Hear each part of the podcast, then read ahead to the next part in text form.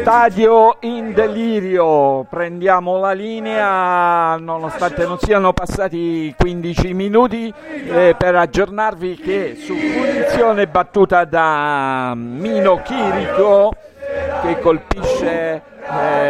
arriva a colpire il lembo della traversa e poi Crialese mette alle spalle del portiere del Taranto. Sembra praticamente cominciato il festeggiamento del centesimo anno degli squali con eh, la rete segnata da Carlo Crialese vantaggio del Crotone 1-0 linea allo studio